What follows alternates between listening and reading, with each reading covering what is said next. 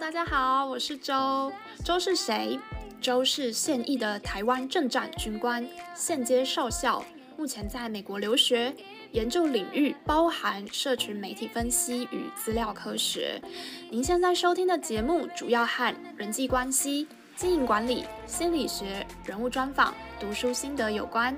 周希望能透过这个节目分享知识及身边的美好故事。那今天的节目就要开始喽。Hello，大家好，我是周。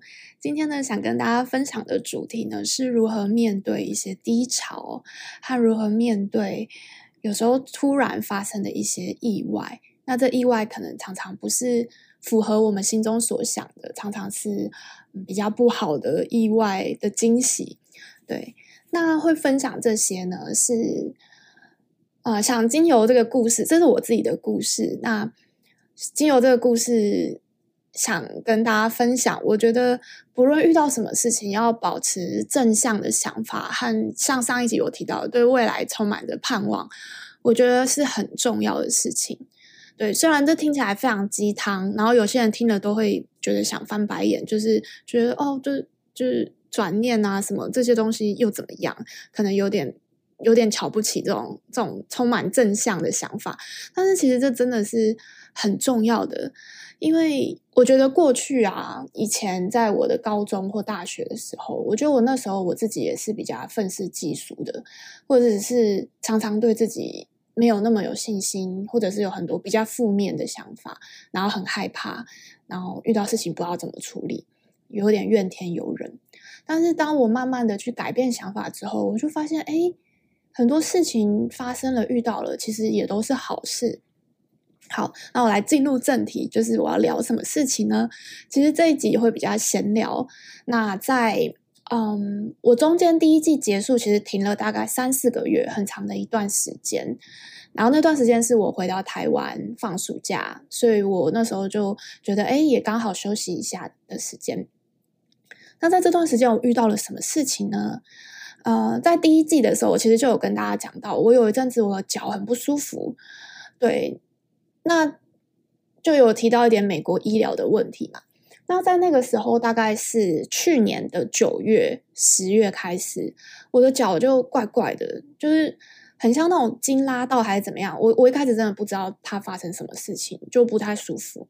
然后到后来，我连走路都走起来都有一点，就是就是怪怪，但我但我不知道原因。然后刚好那个时候，我跟我们老师报名了。美国这边的马拉松，因为我现在跟的其中一个教授，他非常爱跑马拉松，他已经完成了二十九场马拉松，然后他本身又是飞轮教练，就是一个非常，他也很正，就是很漂亮，然后很很 energetic，很很很有活力的那种运动型的一个老师。那呃，我就跟他说，哎，那我们一起来跑马拉松啊，然后然后我就跟他一起报名了，这样我就蛮期待的。因为我从怀孕之后大概两年都没有再再跑，没有跑马拉松嘛，那我想说借由这个机会也可以练习跑步，所以当时我的脚不太舒服，但我觉得哎，时间快到了，我那时候想说哎，大概还有两三个月时间，那个跑马拉松的时间就到，那我要开始练跑，所以我就就算不太舒服，我就逼着自己想说去跑跑看，因为有时候会是嗯，就是只是。只是一般的酸痛或什么，当我跑完之后发现隔天更严重，我就觉得哎，这个不太对，所以我就先不要急着跑步，然后开始先让自己休息一阵子。然后过了一个礼拜之后，我想说好，那我去检查。过几个礼拜之后，想说那不然，因为我在等看状况好不好，然后没有没有比较好。那因为美国医疗我也不太熟嘛，但是发现怪怪的，这样子痛应该会有原因，然后我就去检查。因为美国这边真的真的很不方便，我就等了很久，然后医生帮我后来照了 X 光，照完 X 光之后呢，他就跟我说：“哎，看起来都还不错啊，没什么问题啊。”呃，然后我就想说：“好，那那那就先这样。”那时候是大概十二月的时候，十二月就我不舒服了一两个月之后，然后到了十二月我去检查，就没没有问题。他说没有问题。那可是我后来就觉得。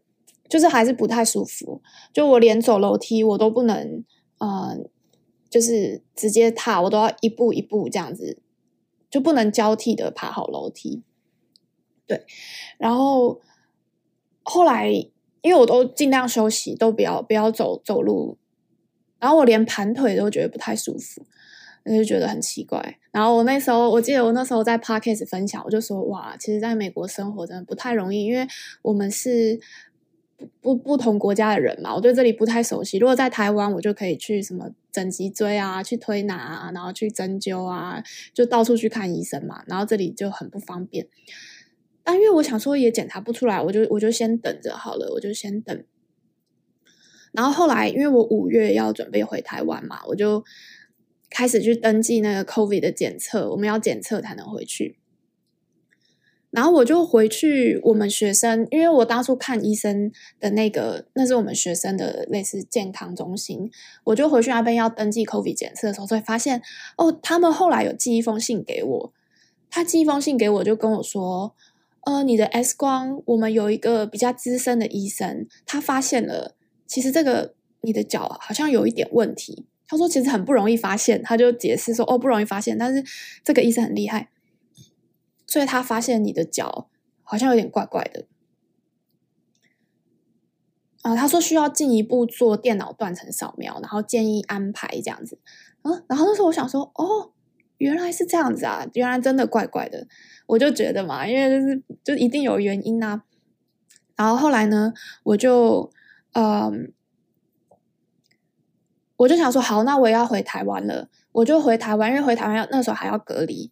一隔离完之后，我就赶快去呃去检查。然后那时候检查也很不容易，因为那时候刚好是台湾 COVID 最严重的时候，所以连挂号啊都很困难。因为我原本去三种挂，三种不让我挂，因为他们全部都在那个 COVID 啊，就连挂号都不行。所以我后来到桃园的八零四医院去去看我的脚。然后还好，其实我觉得我也很感恩美国的医生有把一些嗯他们的诊断啊，就说你这个需要进一步检查这个部分。然后他说两边骨头看起来不太一样，我就把这个诊断也带去给台湾的医生评估。所以当下一照出来就发现说，哎，你的脚好像有点问题。对，那呃，然后他这个医生他演的很好，他就跟我说这个感觉。有长东西，那他直接帮我推荐给嗯台湾最权威的荣总的医生，对，然后那个医生他是他是荣总的院长，叫陈威明医生，然后他有一个团队是针对这个骨头这方面有很多疑难杂症，他有他有整个一个团队去去嗯做这个医疗服务，那他当时就直接跟我说，哦、我帮你打电话给他。然后你如果可以的话，你就你就过去看这样子。那我当时很感恩，因为因为我我当天下午他们就打电话给我，然后就跟我说：“哦，如果你可以，你就你就过来看，我们帮你安排这个诊断。那”那我觉得很感恩，是因为我后来才知道，很多人要排这一位院长的的的那个。挂号都挂不到，因为他太有名了。对，然后刚好是八零四这位医生，他帮我打个电话，所以，所以我就可以让院长看这个看病。那我去看的时候呢，呃，院长就跟我说，我的脚就是，他说我的脚快断掉了。对，他说我的脚长了一个骨头的肿瘤，那他一直在磨我的骨头，他一直磨，一直磨，一直磨，所以，所以，所以我才会痛，然后。他说：“你如果再不来，再过几个礼拜，再过一阵子，可能你你的骨头会直接碎在里面。所以他说他要紧急帮我安排开刀。那我觉得我觉得很感恩，就是因为他他算是紧急安插开刀，然后很快的帮我处理。然后呃，其实我当时当时也觉得蛮震惊的，想说哦，原来这么严重。然后呃，而且我我会有点担心，因为我我回台湾才三个月的时间。”那我还要继续回到美国念书嘛？我不知道我能不能在这段时间把这个东西处理好。而且院长当时是跟我说，因为直接看其实看不出来，也不知道你的肿瘤到底多大。那真正要开刀的时候才才可以处理这样子。然后也不知道这个肿瘤是良性的还是恶性的啊。嗯，所以我当时心中当然会有很多的不安嘛。但我觉得这位。院长这个医生他很厉害的地方，是因为他有很丰富的经验，所以他的气场很强，他直接就就拍拍我的肩膀，就跟我说：“哎，你不用担心，我帮你处理。”这样，对，就是他让你觉得很安心啊。因为我觉得他能够这样子讲，是因为他非常有信心，因为他很专业，然后他开过很多这个疑难杂症。对，所以我当时其实我自己的心态。我觉得我我也蛮镇定的，就是我觉得我遇到了，我就想办法把事情处理。因为我觉得我过去也遇到过很多的挫折嘛，所以呃，我反而觉得我能够找到原因是好事，那我就去我就去面对。对，但但像我爸妈他们一开始也很紧张，我爸妈想说啊啊要动手术了这样子，对啊，那嗯、呃，我自己的话，我就会觉得嗯。当然会，当然会觉得要要面对嘛。但是像我，我孩子我也生过一个小孩了，我就知道啊，小孩子生很痛，但是也这样过来了。那这个动这个手术，其实也真的很痛。后来动完之后，就就很痛嘛。那也要按吗啡。我原本还想说，不知道那吗啡到底好不好，需不需要。后来就是旁边的病人就跟我说啊，你一定要用啊，会超痛的啊，会痛死这样。对啊，所以我那时候在住院也是前几天，真的非常非常痛，但是我也不会一直哀哀叫，因为我隔壁的床一直哀，一直哀，一直哀说很痛这样，对啊，因为我觉得一直哀哀叫，因为我旁边是我妈在照顾我嘛，我也不想要让她太担心，对。但是一开始的感觉很奇怪，因为你的脚你都不能动，都不能操控它，嗯，就会。格外特别的感受到生命是有很多的限制的，就像我为什么我我会长骨肿瘤，我上网查，其实这个这个他常常讲说不是有一个特别的原因，他他就是会长，并不是说我吃了什么或者是怎么样，但是这也提醒我去反思说会不会我我在美国这边求学有时候真的太累啦，睡得太少啊，或者心理上自己太。太多的压力等等，所以我觉得每次生病其实都是一个，我们可以再重新的看到自己，其实是面对生活当中很多很多当中的时候，我们其实是有一点无能为力的，就是也要承认自己会有这样的时候，并不是说什么事情你都可以呃掌控在手里呀、都可以顺风顺水啊，这样对。那嗯、在。哦，刚好在这个过程，这个开刀这阵子，我我我就有加入一些读书会。我们有看一本书，叫做《苏菲的世界》，它是一本很哲学的书。它也在讨论说，人到底有没有自由的意志？自由意志就是，诶，我可不可以？我到底是每次什么东西都是可以自己选择的吗？还是有一些东西是是有一种宿命论，就是已经命中注定了？就是你去给算命先生算，他就说，哦，你这你今生就有两个小孩，就类似这种概念。所以我就。嗯、常常觉得哦，这很多东西都是啊，就是发生了啊，就是就是常常会不是由靠我自己去决定的，对，这是一种哲学的思辨啊。那其中有一个提到的，就是我们人到底有没有自由？那其实他也有讲到，我们的自由常常会被我们的身体所限制。譬如说，我的脚呃开刀，我就不能控制它，或者如果我的脚真的。譬如说废掉了，那我就变白卡了，或者是我就要装义肢啊等等，这个东西也相对的会限制我的自由嘛？对啊，所以呃，我觉得看看这些哲学的书，对我当时的状况也是蛮有帮助的。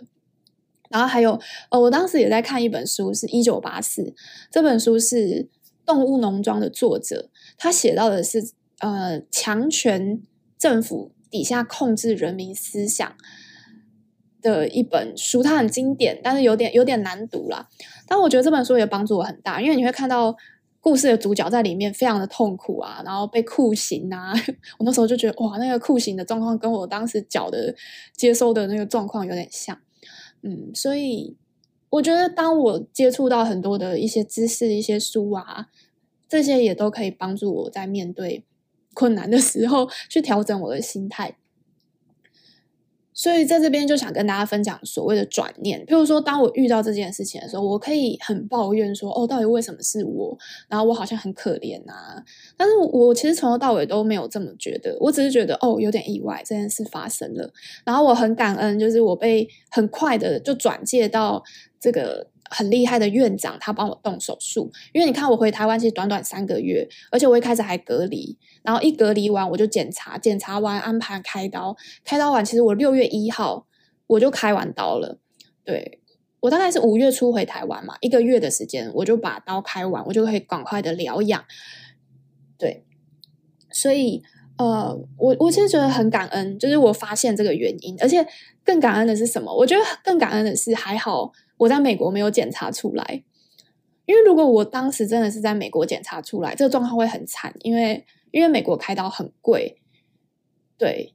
就是根据台湾的说法，那些医生他们他们好几个医生跟我讲，你在台湾开可能呃，你在美国开可能要一百万，对，就是至就是差不多那个钱啊，你你要开这个刀，而且在美国开，我其实没有家人照顾我嘛，对对啊，因为美国的朋友们虽然对我很好，但是这种要要要几天的三四天三到五天照顾，而且开完刀不止照顾，还有疗养问题。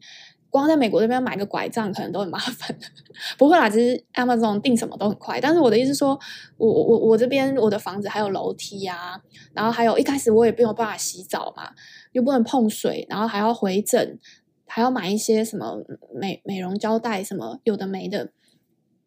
所以我很感恩说，哦，刚好在回台湾的这段时间发现，而且在我脚断掉之前发现，就是一个 perfect，就是一个完美的时间点。对，然后。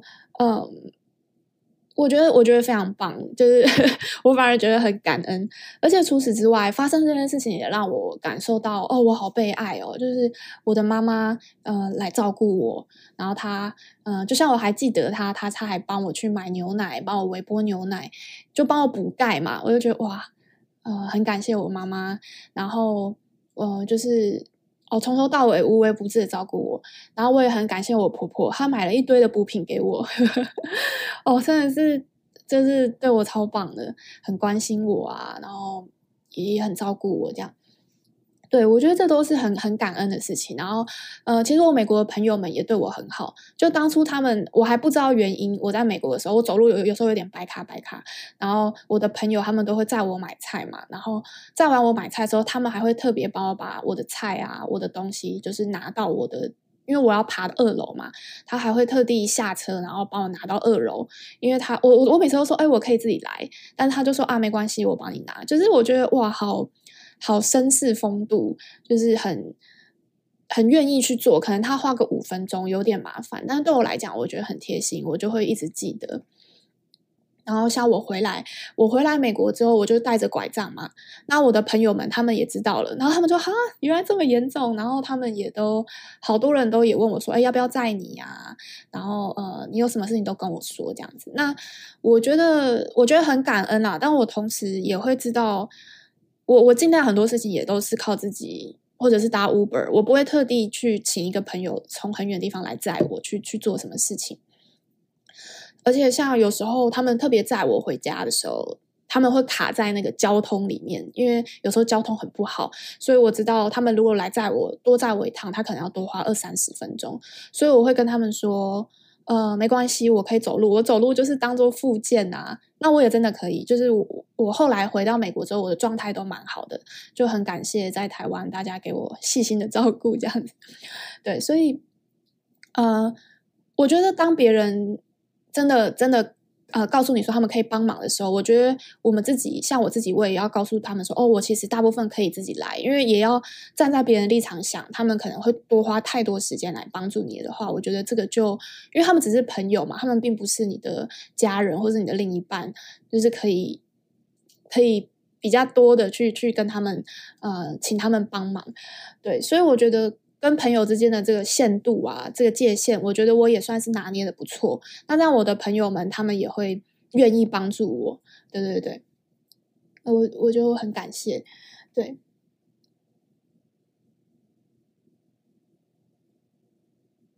哦，另外我想要强调，我其实很想做这一集，其中有一部分也是觉得很骄傲，就是我们台湾的医生真的做得很好，因为。